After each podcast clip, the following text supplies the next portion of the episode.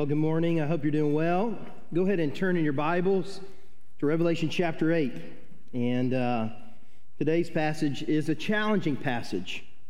And uh, I think it's good to acknowledge this is challenging. There's some things in Scripture that are hard to understand, that are hard for us to grasp. And uh, we're going to try to help you today. Um, and so I've given this message the title A Warning, Impending Judgment, and God's Mercy. So let's talk about judgment for a moment. And I mean just judgment in general. Punishment uh, for wrongs done is something we're actually comfortable with in our lives, if you think about it. Let me say that again. Punishment for wrongs done is something we're fairly confident with. Like in just life, right? I think about uh, you know situations that we see constantly in the news, that we see constantly on social media, things that have that have happened, that have transpired, that are egregious wrongs, that are, are things people have done that are wrong, and it's, it's like a blaring uh, uh, sign for all to see. And, uh, and we're okay with people getting just recompense for the wrongs that they've done in general. I think, I think about just even in our own hometown. Recently, there was a fire that was turned out to be arson. And so when we find out that the person who set this fire and someone lost their life in this fire, then we know that justice is being served and judgment has is being reign, is being given, and we're okay with that. We think that's a good thing if someone has done something we know to be wrong and they get a sentence, a consequence, a punishment for the wrong that they truly have done, we're okay with that. We're okay with it when, when uh, we see it in the news and someone has murdered someone and therefore they have gone to prison or they received a, a sentence uh, and have to serve time, uh, maybe even a life sentence. And those things, though it's uncomfortable and though we hope that doesn't happen to our loved ones, that they're never in that situation and all that, we're okay to an, to an extent with judgment and justice being given in a proper way, in a proper sentence, and for a proper reason. Often, actually, we actually demand justice be served. We demand judgment when we see injustices done or wrongs committed. Now, oftentimes it, it has to do with, with our own view of things, and this can get very political as well. We're not going to do that today. But we, we demand for things to be figured out. We demand for justice to happen when wrongs are done. And it's on every side of the aisle. But what's interesting, for some reason, we bristle when God gives correct and right judgment and justice for wrongs done. Our culture bristles. And we have phrases like, How could a loving God do blank?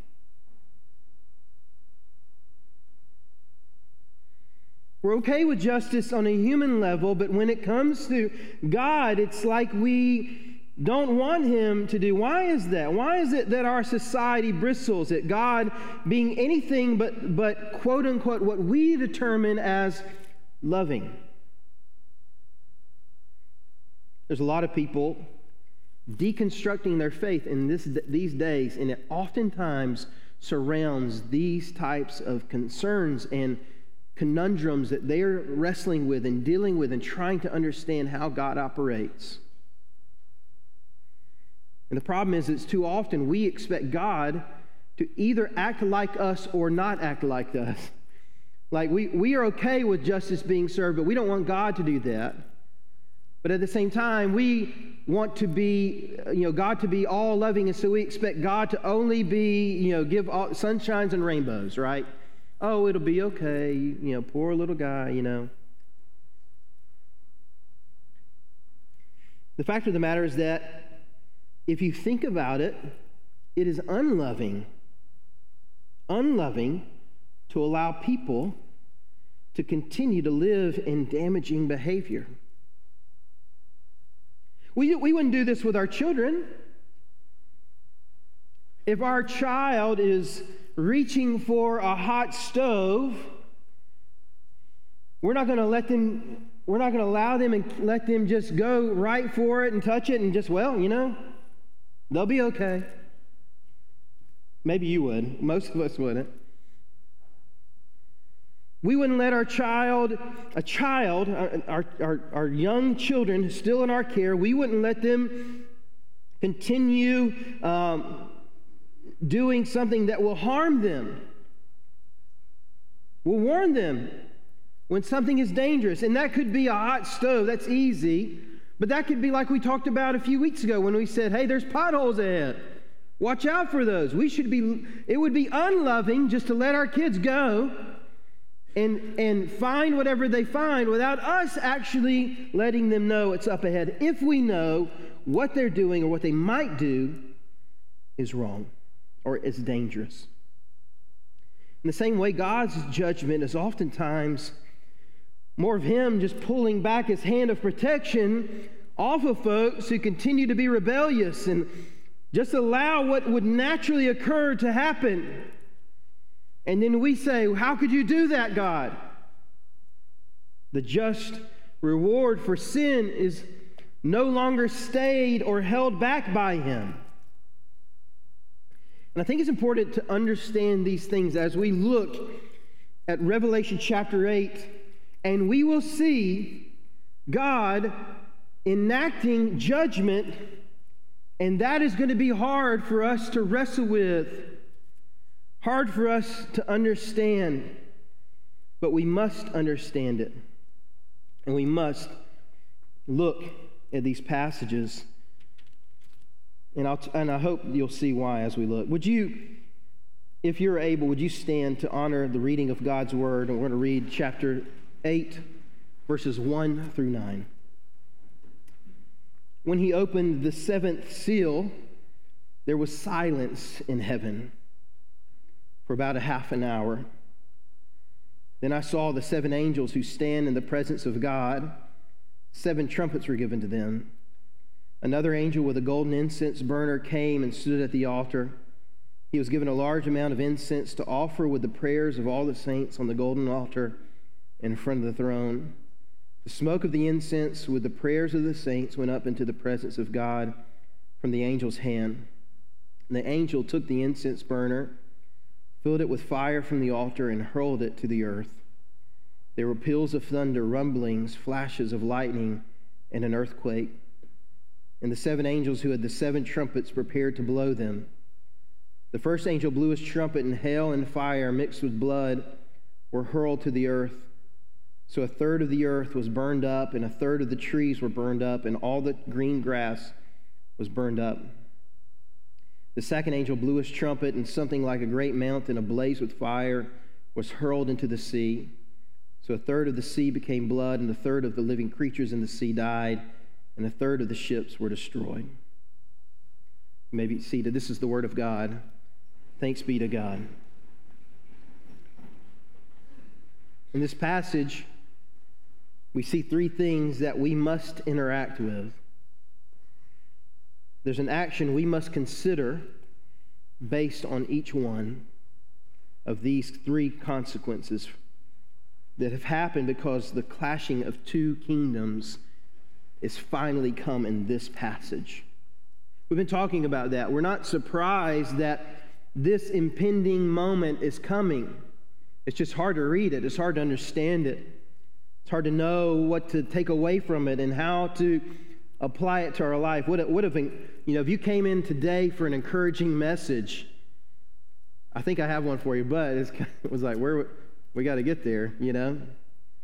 This is, this is hard. This is, this is tough. This is challenging. How does this apply to my life? What do I do with this? How do I respond? What do I do with this passage? Notice that when the seventh seal is open, all of heaven is silent for 30 minutes. Why silence? Well, I think it's helpful for us to understand other passages of Scripture, particularly the Old Testament passages, where this kind of thing happens, where this silence is found. Habakkuk 2:20, Zephaniah 1:7, and Zechariah 2:13.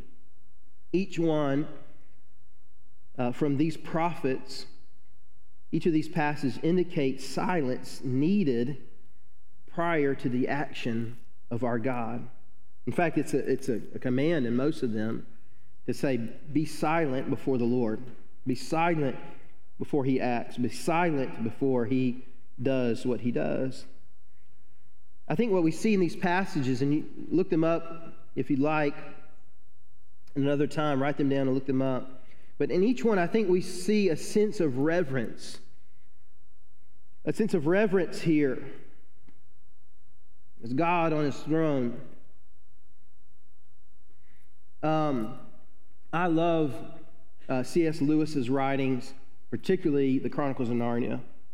And I, I love the film adaptation of The Lion, Witch, and the Wardrobe. And I think about that moment when, when they're in the encampment. And uh, if you remember that story or not, Edward, one of the brothers, he's kind of gone with the good witch. And the other three kids are, are there. They've kind of learned that they're uh, these, these kings and queens of Narnia and that they're a part of this whole bigger thing, this bigger battle, this bigger war. And all of a sudden, Aslan, the lion, kind of comes prancing through, it, not really prancing, he's just majestically floating through there. And what happens? Everyone is silent. Everyone is silent as the king enters, as the lion enters, as the, the king enters. And, and if you understand, C.S. Lewis was a Christian, and so this is an allegory. These, uh, every one of these chronicles is an allegory, a story, a, a parable, if you will, to help us see something about his Savior, about Jesus. And so Aslan is a figure that is allegorically representing Christ.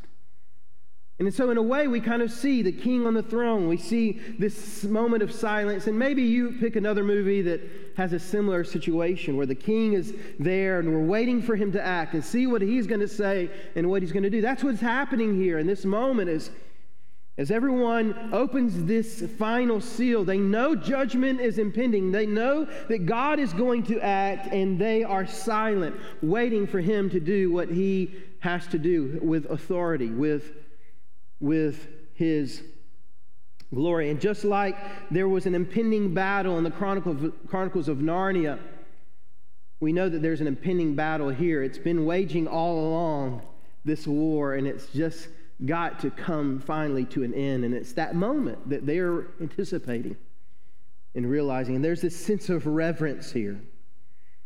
However, however, I believe it also points to the fact that nobody is celebrating this. No one's excited about this. No one is is antici- or looking forward to what is about to take place. No one's up there shouting, Yeah, give it to them. They're silent. They're silent. So, what I think we see, the first thing we see in this passage is that though judgment must come, and we understand that. We understand that judgment must come. We understand that there must be recompense for wrongs done. We, we realize that. We understand that in our life. But though judgment must come, Will we celebrate it? Will we celebrate it? And I hope the answer is no. Because it's not even being celebrated in heaven. This moment of, of just silence and anticipation and sitting in this moment of tension of like, this has to happen, but we're not looking forward to it. That's where we should sit. That's where we should be not anticipating or looking forward to the judgment that must come, but sitting in it, wishing it did not have to come. Everyone here in this passage know, knows that judgment is impending and it must come, but no one in heaven or on earth in John's vision is elated about it. They're somber. They're somber. So there's a principle here I think we can understand and apply in our own lives that judgment for sin and rebellion will and must come. But it's not something we should be waiting for in anticipation or celebration, but that we wait for it somberly and reverently. God is about to exert his rightful authority, and no one's excited about it. But we, mo- we know it must take place. Now, I think that we must also acknowledge, even though that this is hard to hear, there is good news here. There's a silver lining in a way, and hang with me for just a moment. I know that may sound strange. But what we see in this moment is that God actually cares. God actually cares that people act correctly and right. You see, God is not just some far away, distant God looking on and just saying, well, they screwed it up again. But He is intimately in, interested and cares about the affairs of people. Consider this quote from a man named Darrell Johnson. He says, Although I would rather not have to write on it or preach it, it is good news. He's talking about this passage. Good judgment is good news? Yes, it is. For judgment says God cares. Judgment says we and our choices matter to God.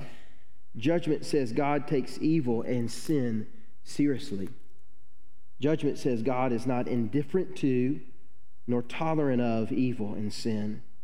Judgment says that God moves against evil and sin. So we see first though judgment must come, we will we celebrate it? And I pray the answer is no. The second thing we see here is that a warning alarm is already sounding.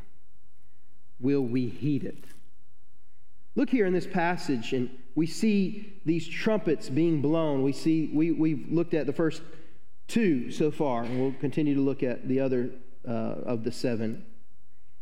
But I think it's important that we understand that in the Old Testament, Trumpets were used to sound a warning a lot of times. Not all the time, not all the time, but a lot of the time. I want you to consider Joel 2 1. It says this Blow the ram's horn or trumpet in Zion, sound the alarm on my holy mountain. Let all the residents of the land tremble, for the day of the Lord is coming. In fact, it is near. So a warning went off, a, a, trumpet from the high mountain, so that everyone could hear and see that something is about to happen. Something dangerous, something difficult, judgment in this case, because it's that terminology of the day of the Lord. That indicates judgment, the judgment that God will enact. Also, Ezekiel 33, 3 through 6 says this And suppose he sees a sword coming out of the land and blows his ram's horn to warn the people, the trumpet. Then, in, if anyone hears the sound of the trumpet but ignores the warning, and the sword comes and takes him away, his death will be his own fault. See, there's a trumpet. It's sounding, it's blasting to warn you, and if you didn't do anything, to make sure that it was that you knew it was going to happen. You didn't do anything to protect yourself. It's your own fault. Since he heard the sound of the ram's horn but ignored the warning, his death is his own fault. If he had taken warning, he would have saved his life. However, suppose the watchman sees the sword coming but doesn't blow the ram's horn, so that the people aren't warned, and the sword comes and takes away their lives then they will have been away because been taken away because of their iniquity and hold and I will hold the watchman accountable for their blood. You see, this trumpet sound has been sounding for some time. Here in Revelation, we see it sounding again, but listen, the, the, the trumpet sound is already sounding, the warning cry to turn your life around, to acknowledge that the day of the Lord must come, and if you don't heed it, it's your own fault. You see, the Lord is gracious and kind. We're going to see that in a moment as we look at a passage from the New Testament uh, in, in 1 Peter or in 2 Peter. But what we understand is that He is gracious because He's blowing the trumpet for us to hear. It's not an audible thing necessarily, but we can see it. We can see it when we look at the news, when we look into the world. We can see it when we see all the things taking place. We can see that the, the uh, judgment is coming. There is a warning sound already ringing throughout history saying, Turn to Jesus. He can save you, but if you don't heed his call, it will be in vain and it will be your fault. And here in Revelation 8, God is answering the cries for action against injustice from Revelation 6 and the fifth seal and the martyred saints under the altar crying out, How long, O Lord?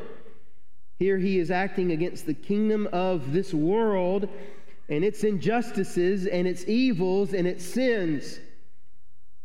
If we look long enough, we know that the sounding alarm is already going off. And if we slow enough and listen, we'll hear it.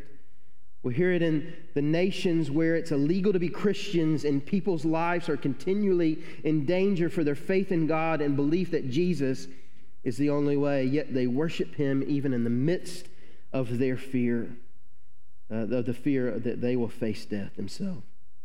We hear it in the warning trumpet sounding when with our culture and its ideals blare in our ears trying to get us to capitulate to whatever wind is currently blowing.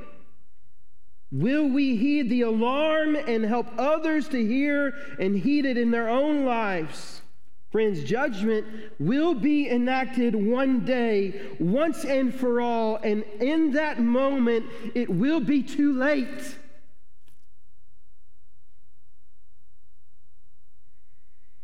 So, though this is hard, it's important to hear and acknowledge and understand that though impending judgment is waiting, it is not too late now. And we must tell others. We must sound the trumpet to our own families, to our own friends, to our own neighbors, to let them know that Christ loves them, cares about them, and wants to show them mercy. And that's the third thing we see here. Through it all, we still see God's mercy. The question is, and the action we must take is will we share it? Will we share His mercy with others? Notice as these judgments are hurled upon the earth, they only affect a fraction of the people and of the nature. It says one third, and it's likely it doesn't mean literally one third. It's a terminology that just helps us to see a portion. It's not half, it's not two thirds, it's just a third. So God is still merciful because the people underneath this judgment, the earth against uh, whom he uh, comes against, this kingdom of this world, is all worthy of judgment. Yet he still holds it back, even in this final moment, even in this judgment that is coming across. It means God is still merciful because he is perfect in his judgments. He could cast the harshest sentence for the entirety of those who have gone astray, yet he does not do that, only a fraction.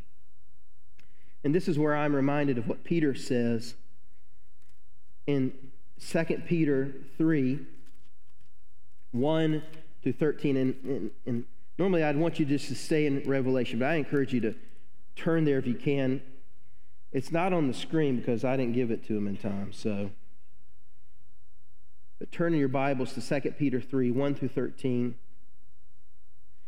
And I want you to see this because this is our hope. And Peter is talking about the day of the Lord. He's talking about this same moment. Inspired by the Holy Spirit, he helps people and he pleads with people and he wants them to see yes, judgment is coming, but we have hope. Dear friends, this is now the second letter I've written to you. In both letters, I want to stir up your sincere understanding by way of reminder so that you recall the words previously spoken by the holy prophets in the command of our Lord and Savior given through the apostles. Above all, be aware of this scoffers will come in the last days, scoffing and following their own evil desires, saying, Where is he coming that he promised ever since our ancestors fell asleep? All things continue as they have been since the beginning of creation. They deliberately overlooked this. By the, word of the, by the word of God, the heavens came into being long ago, and the earth was brought about from water and through water. Through, the, through these, the world of that time perished when it was flooded. By the same word, the present heavens and earth are stored up for the fire, being kept for the day of judgment and destruction of the ungodly. See that impending judgment Peter acknowledges as well. But then he says this Dear friends, don't overlook this one fact. With the Lord, one day is like a thousand years, and a thousand years like one day. The Lord does not delay his promise, as some understand delay, but is patient with you. You know what patient means? Merciful. He is merciful with you, not wanting any to perish, but all to come to repentance. For the day of the Lord will come like a thief.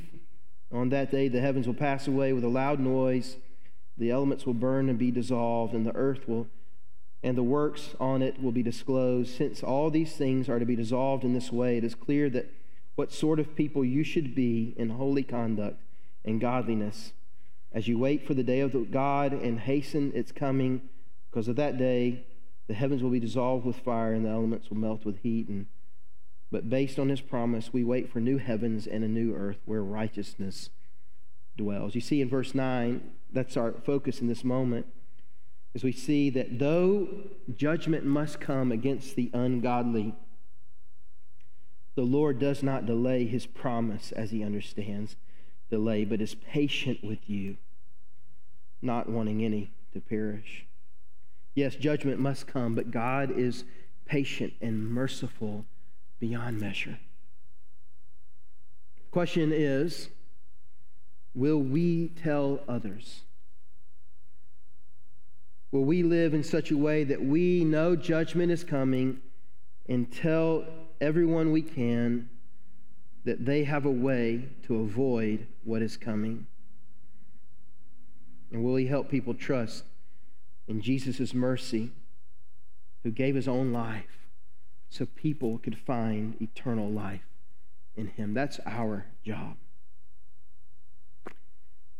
The answer is, I hope Yes, and I pray that will be true for us, that we will tell others as we go, that we will tell others how to find the mercy of God in the midst of what will come. So there's a warning, there is an impending judgment, but God is still merciful. Here's the prayer today for you. If I, maybe somebody's here today who's yet to receive that merciful love of Jesus Christ in your own life. What greater example do we have than two or two young uh, preteen guys and their dad trusting in the Lord, following Him in baptism today? My prayer, maybe someone else would find that hope and that life in Christ even today. If that's you, you come. Today is the day of salvation. Jesus says that whoever calls on the name of the Lord will be saved. I pray that might be you today. But I pray that we would all understand that it is our job to go out into this world, to all the people that we have, and sound the trumpet alarm and say, You can, uh, judgment is coming, but you can find respite. You can find safety in the arms and in the love and the death of Christ. May we share with our friends. May we share with others. Let's pray. If God is moving in your heart, you follow him. God, we've heard your words. It's hard, it's tough.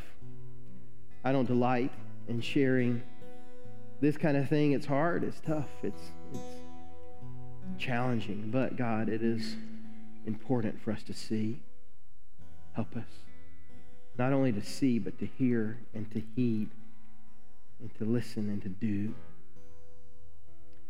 Today, I pray that you would work in this moment, God, because we need you to work as only you can. So move us aside, move me aside. and you work today in people's lives today, God. We pray this in Jesus' name.